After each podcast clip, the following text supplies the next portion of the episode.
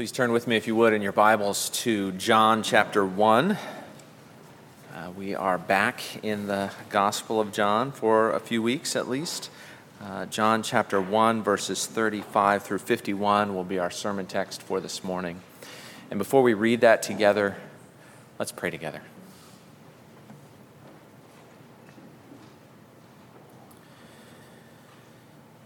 Our Father, we come to you. Uh, we come to you to receive from you as we have sung. And Father, we pray that you would pour out your Spirit on us, that you would open our eyes and ears and minds and hearts, uh, that you would give us wisdom from your word, that you would help us to see Jesus more clearly, uh, that you would uh, draw us to yourself by your Spirit, that you would exalt your Son, and that you would be glorified uh, this morning. We pray these things in Jesus' name. Amen. John chapter 1, beginning with verse 35.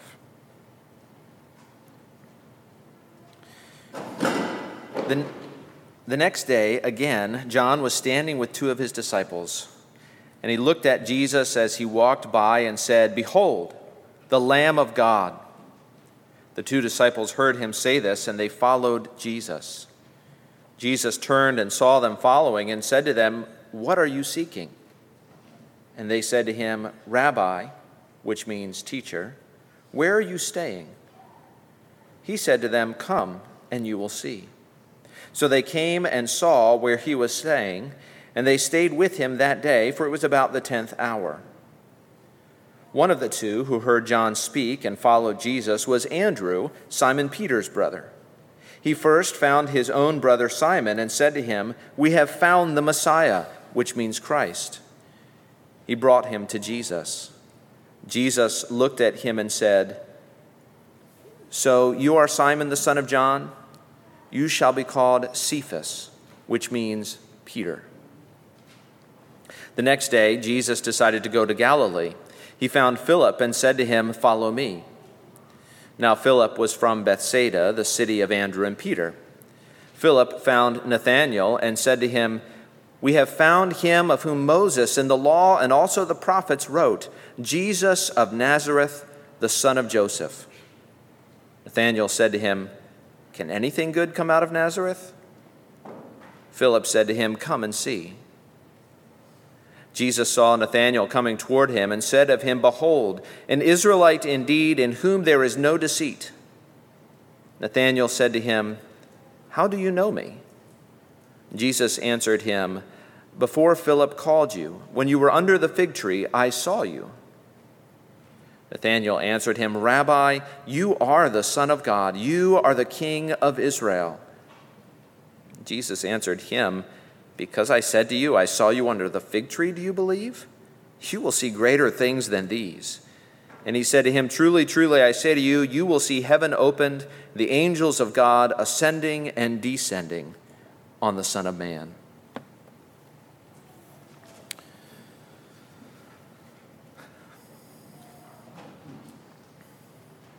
How do you encounter Jesus?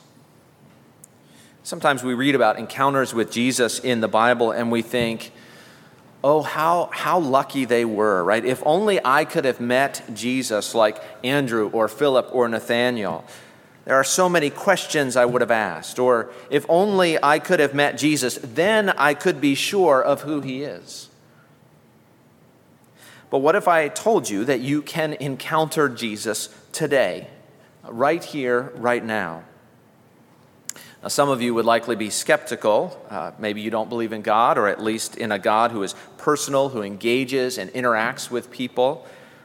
And some of you might be thinking, well, yeah, of course, right? If we can, if we can stir up everyone, right, with the, with the right music or the right emotions, right, then we'll really feel the Spirit's presence in our midst while encountering Jesus uh, may stir up emotions in us. There is little to nothing in Scripture about you know, feeling God through uh, the worship music. No, we, we can truly encounter Jesus today, right here, right now. But we do that not through emotional manipulation, but through God's Word. Some of you might groan at that. Okay, now you've turned meeting Jesus uh, into an intellectual exercise, right? If I just read the Bible the right way, then I can meet Jesus. Uh, maybe you think I've moved from a, a, some kind of an emotionalism to an intellectualism. Uh, but I don't think so. Actually, I think it's fairly mystical, right? That we read the Word of God and come into a direct encounter with the risen Christ that the Spirit working with and through the Word brings us face to face with Jesus. That's not intellectualism. I think I could be better charged with mysticism than intellectualism, but I don't think it's mysticism either. It's, it's simply what old theologians called the means of grace. That God has given us certain means by which we encounter Christ and His grace.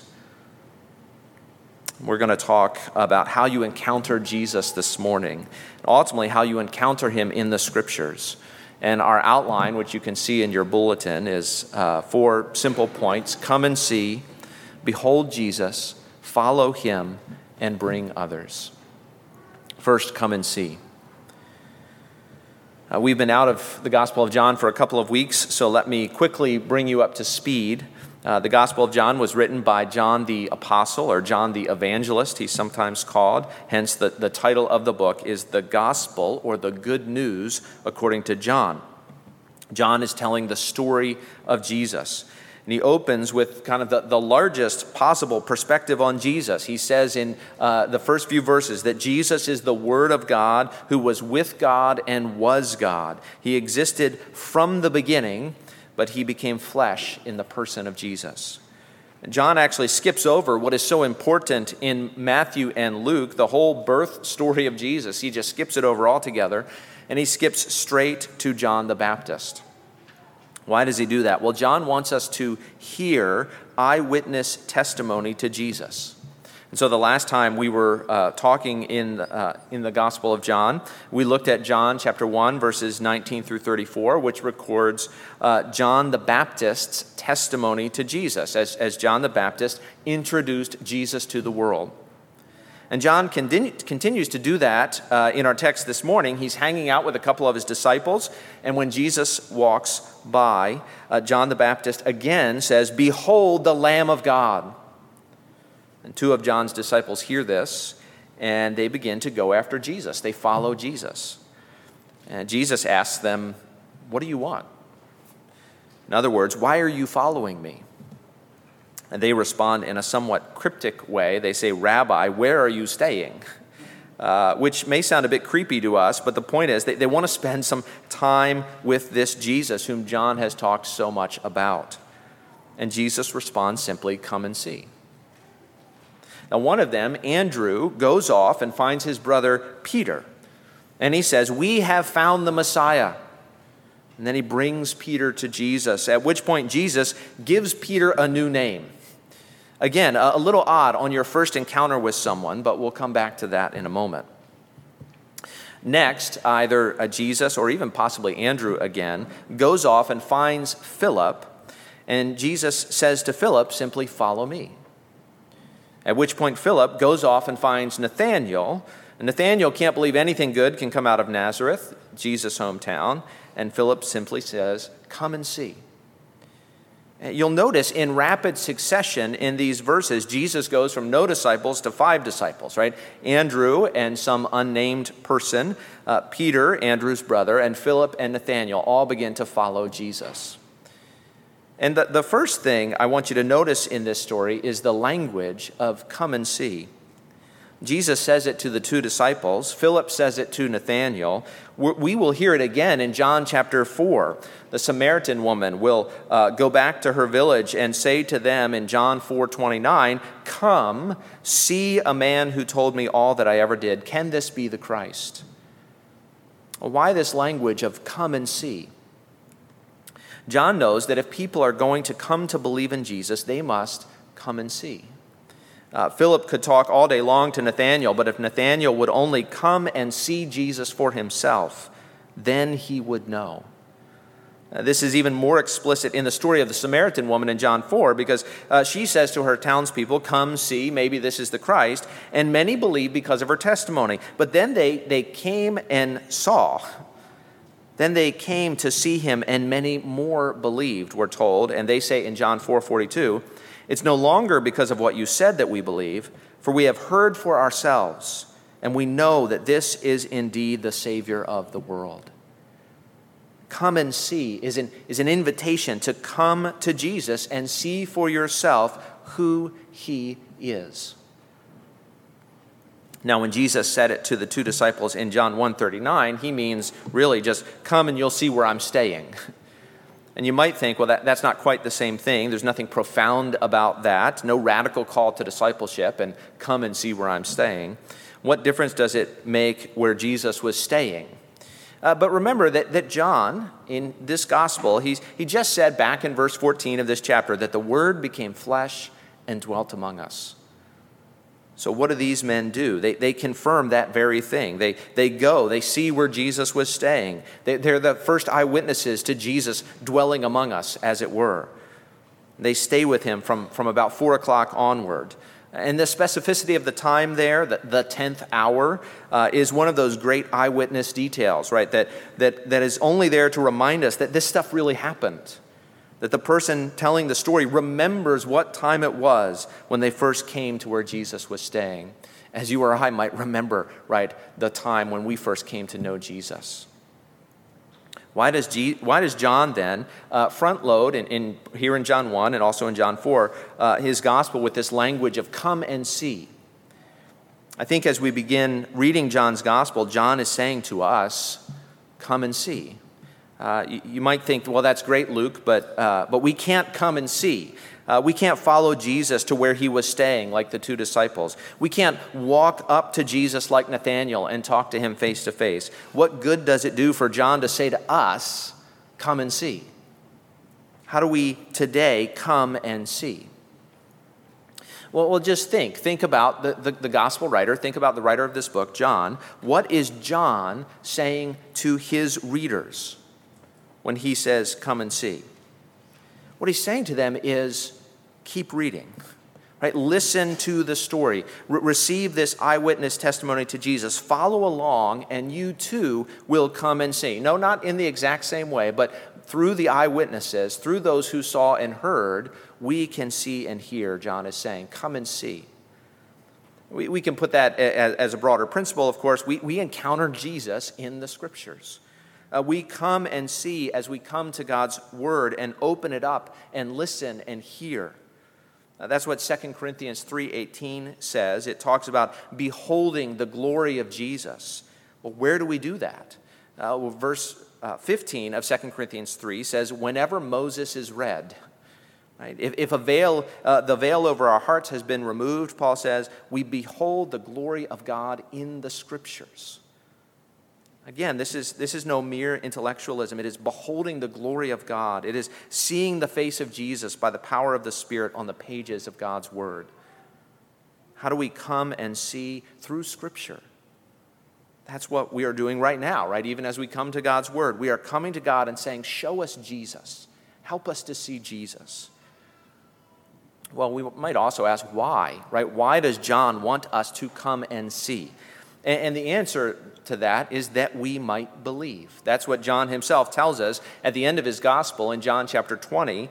Uh, we read uh, John 20, verses 30 and 31. Now, Jesus did many other signs in the presence of the disciples, which are not written in this book, but these are written so that you may believe that Jesus is the Christ, the Son of God, and that by believing you may have life in his name. See, what we truly need is an encounter with the risen Jesus. Not, not, I'm not dismissing whatever issues you may be facing, whatever struggles you may have, whatever doubts or insecurities or fears, but what will bring you life is not sorting out all your problems. What brings us life, John tells us, is believing in Jesus. That gives us life in his name.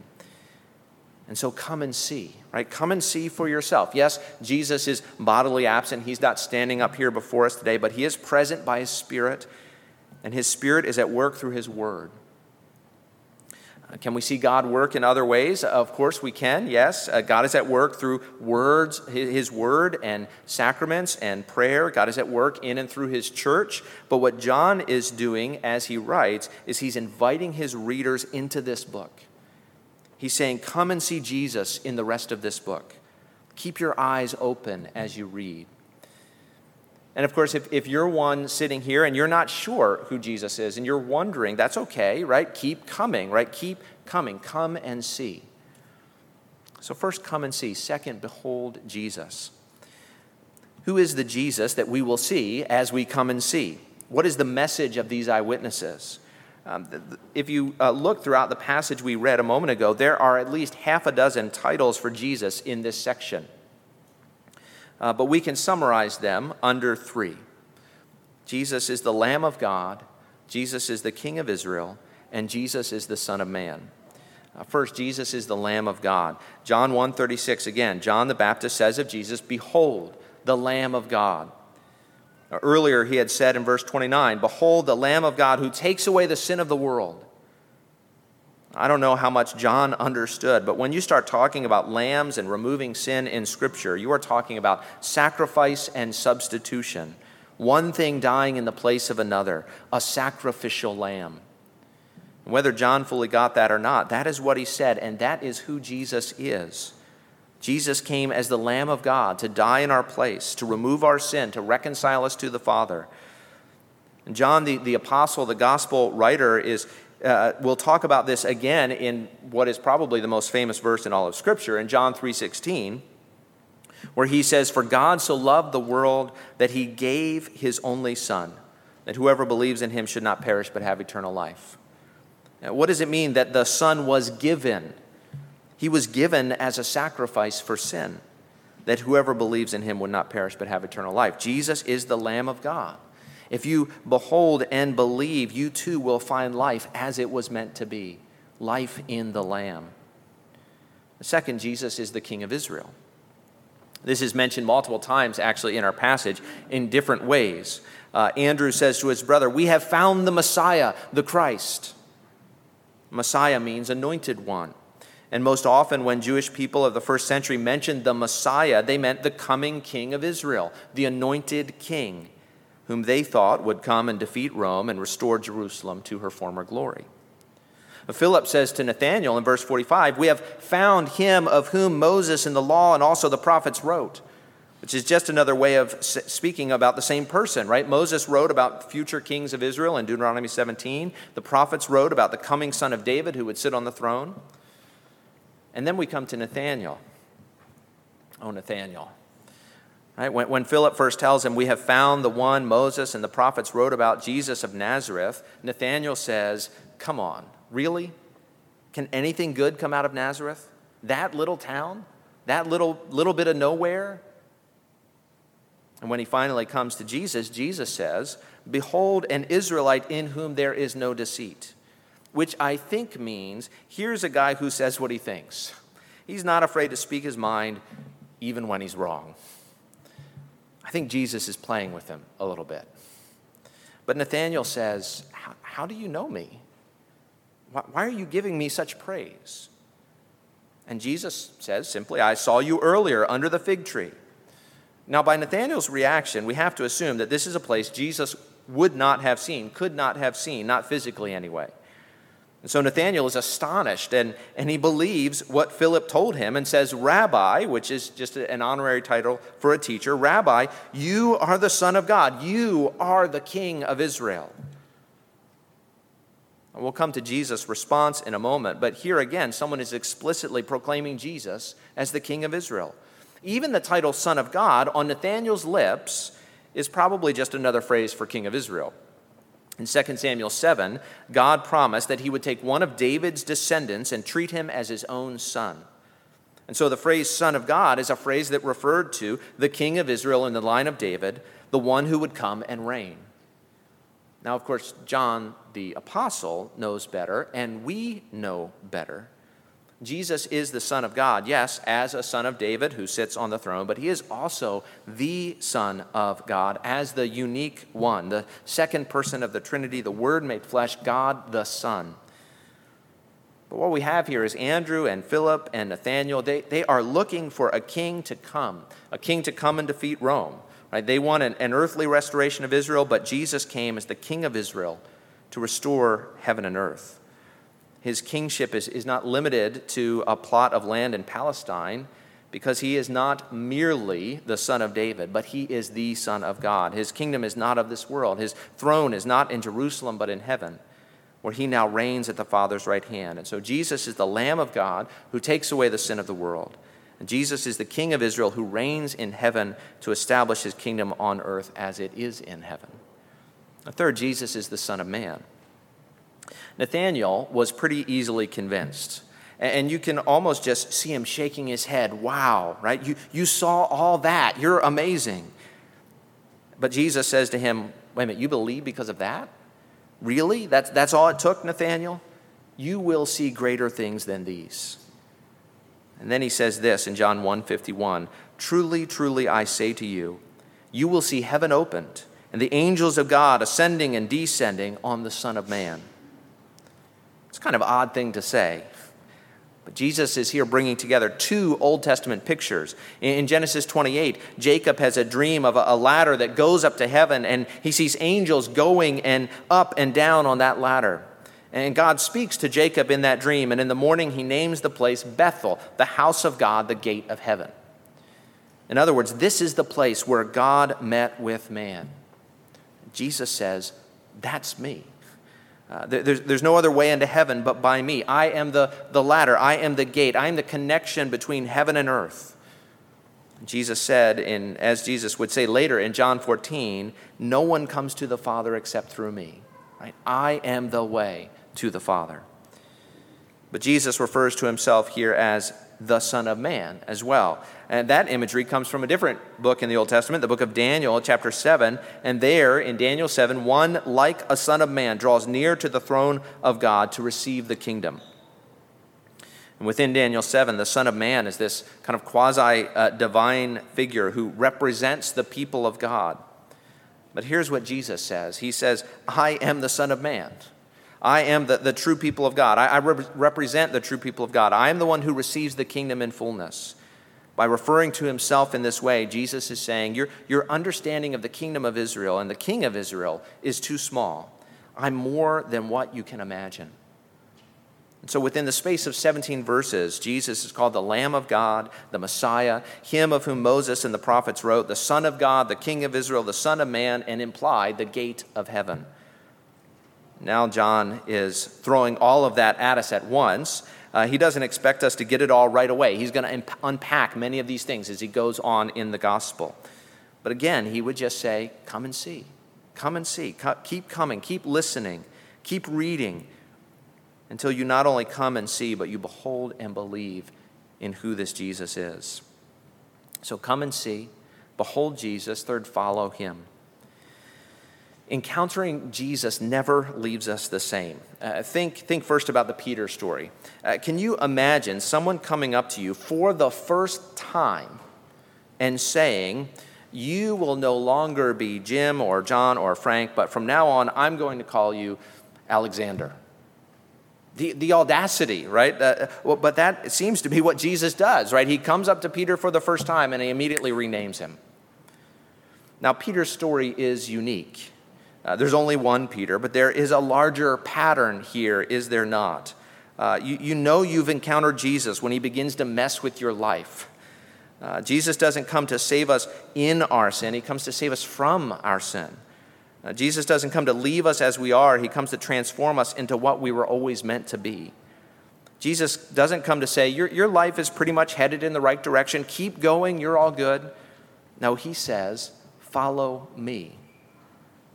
This starts out easy in our text, right? The two disciples of John the Baptist hear what John says about Jesus and they turn and follow him, right? Nothing profound there. They, they just literally walk after him. But then Jesus meets Philip and says, Follow me. And we get the sense that Jesus means something more than walk behind me. Later, Jesus will say in John 10 27, My sheep hear my voice, and I know them, and they follow me. And the gospel will, will practically end uh, with Jesus predicting Peter's death and say to him, Whatever happens, follow me. And regardless of what happens to anyone else, he emphasizes to Peter, You follow me. You see, when we come to Jesus, when we see who he is, when we behold the Lamb and believe, uh, Jesus is not content with us seeing, beholding, and believing, and then just moving on with the rest of our lives. Jesus has the audacity to call Simon Peter, and he has the audacity to call Philip to follow him, and he has the audacity to call you and me to follow him as well, because he is the Lamb of God, he is the King of Israel, he is the Son of Man. He is seated on God's throne in heaven, ruling over heaven and earth, and so he calls us to follow him. You, right now, sitting in your seat, right, Jesus is calling you to follow him. Jesus doesn't call us into a life of, of quote, religion or rules, though Christianity is a religion, and, and there are rules, right? There, there are 10, at least, 10 commandments. No, Jesus calls us, though, to follow him, right? To follow himself. We become followers of a person and that person is not, not any of the great people of the past, right? It's, it's not John Calvin or Billy Graham or Tim Keller, right? Certainly not me. But Jesus. Our lives, our whole lives, are about following Him. What does it mean to follow? It means every aspect of my life is now guided by Jesus, by His life and His words. I value what He values. I treat people the way He wants me to treat people. I take up my cross and follow Him. I do what He does but in my own context and my own circumstances in light of my own calling in life. Are you following Jesus? Have you seen who he is, but your life is still pretty much your own? Or have you heard the call to follow, but you're not really sure what that means for you in your circumstances? Well, if you're not sure, ask other people to help you figure it out. What does it look like to follow Jesus here and now? Ask the, the, the, people around you, ask other people in the church. Seek wisdom from those who are older or more mature in the faith. Jesus calls us to follow him. We, we won't do that perfectly, but we're called to do it in whatever situation we find ourselves.